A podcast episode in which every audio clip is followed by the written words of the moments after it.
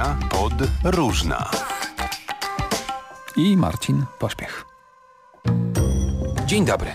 To miał być koniec naszych trójkowych, piątkowych podróży. Jeszcze kilka dni temu wszystko na to wskazywało, ale od tego czasu przy Myśliwieckiej wiele się zmieniło. Trójka ma nowego kapitana.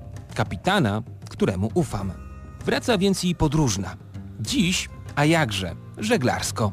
Łukasz Szamrowicz opowie o sztuce łapania jachtostopów. Jak się łapie jachtostop? Można dojechać nad morze, powiesić ogłoszenie w różnego rodzaju lokalach gastronomicznych, w porcie, w marinie i kapitanowie, jeżeli potrzebują osoby do pomocy, to dzwonią. Inną metodą jest szukanie na portalach, takich jak Seven Knots, Find Crew, gdzie kapitanowie zamieszczają ogłoszenia o zapotrzebowaniu na załogantów, na jachtostopowiczy, bądź jachtostopowicze zamieszczają ogłoszenia, że chcieliby gdzieś popłynąć i ktoś może sobie wybrać. W ten sposób udało mi się złapać dwa jachtostopy i pokonać ponad 2000 mil morskich po morzach i oceanach. Proszę powiedzieć, jak ta podróż wyglądała. Wypływałem e, ze Szczecina w kierunku Lizbony. Dopiero jak wyszliśmy na Morze Północne za kanałem kilońskim, no pogoda się popsuła. Było mniej więcej 8 w skali Beauforta jak uciekaliśmy w zasadzie do portu przed sztormem, prognozy pokazywały już 12 w skali Beauforta. Ciągnęło mnie do tego morza i udało mi się znaleźć kolejny jachtostop, tym razem ze Spitsbergenu w dwójkę, razem z kapitanem. Wypłynęliśmy z Longebojen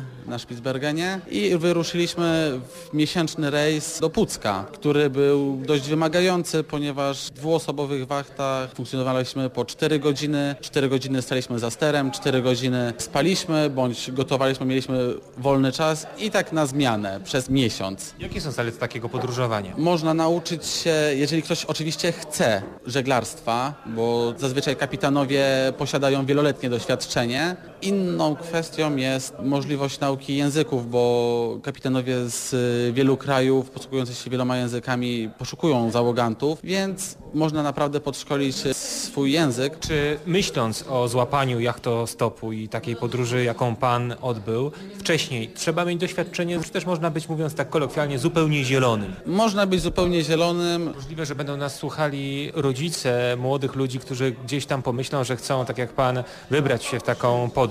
Czy to jest podróż bezpieczna? Na co trzeba uważać? Bo jednak zdajemy się na kogoś, kogo zupełnie nie znamy. Pewnie mała jest tutaj kontrola, wyruszamy w szerokie morze. Zgadza się, tak to wygląda, że zdajemy się na łaskę kapitana. I to jest główna kwestia. Na jachcie, na statku nie ma demokracji, sprawuje władzę kapitan. Jeżeli kapitan coś powie, to trzeba wykonać to polecenie. Ze względu na to, że posiada doświadczenie, zazwyczaj wieloletnie i wie jak się zachować. Ja osobiście miałem sytuację, że podczas sztormu mieliśmy awarię. Pierwszy raz byłem w takiej sytuacji i gdyby nie fakt, że kapitan e, wydawał mi konkretne polecenia, do których się stosowałem, mogłoby być kiepsko. Ale generalnie każdy jacht jest wyposażony w środki ratunkowe, w radio, które pozwala wezwać pomoc, więc generalnie jest to dość bezpieczny sport i sposób przemieszczania się. Czego Pan się dowiedział o sobie na morzu, tak dalekim morzu, bo pływał Pan wcześniej po Mazurach, no ale to jest, umówmy się, jednak inna historia. Dowiedziałem się, że potrafię żyć bez mediów społecznościowych, co w dzisiejszych czasach niewiele osób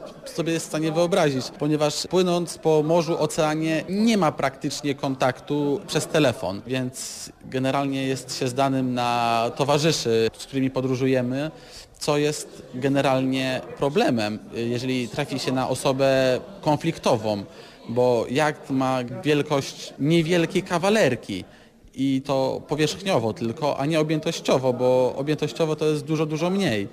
Więc trzeba umieć żyć z ludźmi na bardzo małej przestrzeni, umieć funkcjonować w wachtach w trybie, umieć radzić sobie z chorobą morską, co jest generalnie problemem dla wielu osób, ale są leki, które przeciwdziałają, są metody, więc nie ma się tym zbytnio co przejmować. Audycja podróżna. I jeszcze rzut oka na najnowsze doniesienia ze świata podróży. Ten sezon miał być stracony, teraz wiele wskazuje na to, że dramatu jednak nie będzie.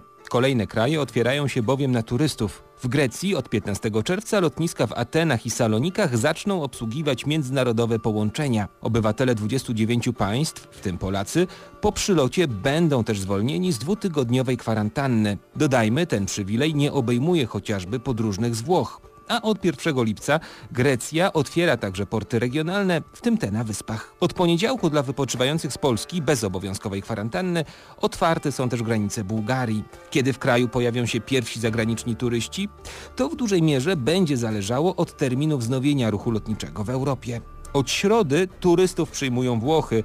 Wycieczkowicze już pojawili się w Wenecji, a wraz z nimi pojawiły się i odwieczne kłopoty trapiące perłę Adriatyku. Dwóch cudzoziemców, według włoskich mediów Niemców, urządziło sobie konkurs skoków z mostu Rialto do Canal Grande. Pływaków wyłowił patrol mundurowych i wlepił mandaty w wysokości 400 euro na głowę. Podróżna powróci. Marcin Pośpiech, do usłyszenia. Do usłyszenia.